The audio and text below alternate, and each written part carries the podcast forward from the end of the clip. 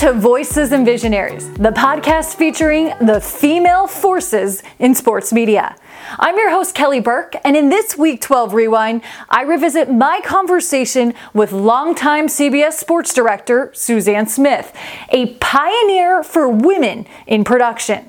In 1983, Smith started her career at CBS Sports. I had two directors in particular, uh, Joe Aceti and Larry Cavolina, and they really took me under their wing. And when you can find somebody to do that, um, it really makes all the difference. So I've been trying to do the same thing. Um, I try to mentor as many people as possible. Um, I definitely lean towards helping women more. Um, but I don't ever want to dis- discriminate because although I was discriminated against in my career, I don't want to want to do the same. So I do what I can to help and teach and, and train people. And what happens is when you get an opportunity, you need to take advantage of that opportunity. And I had, you know, people who gave me opportunities. Early in her career, Smith was an anomaly in sports production trucks and at times even faced discrimination, but she always let her work do the talking. You have to earn respect, and you have to earn the respect of the people in the truck. But what happened to me was I would have certain people, like um, one camera operator, who was considered one of the best.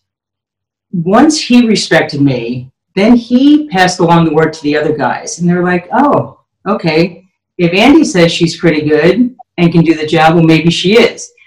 And for better or worse, it, it snowballs to do that. But sometimes it's hard. You have to chip away, and it, it's difficult also. I mean, it's easy for me to sit sitting here now, you know, many years later. Um, but you really, really have to believe in yourself. And I made a lot of mistakes uh, along the way. Um, you have to learn from your mistakes and try not to lose your confidence.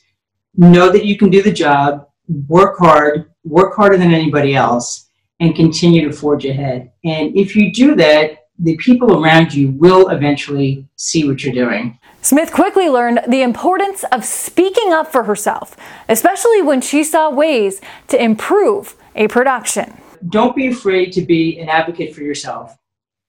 If you think you, you know something, go and present it. Now, maybe you get the job, maybe you don't, but also your boss may look at you and say, oh, you had a good idea with that. Um, and try to cultivate your relationships so that people who do have more experience will help you. Smith takes great pride in helping the next generation of women in sports media and has been instrumental in shaping the first all female sports show, We Need to Talk, on CBS Sportsnet.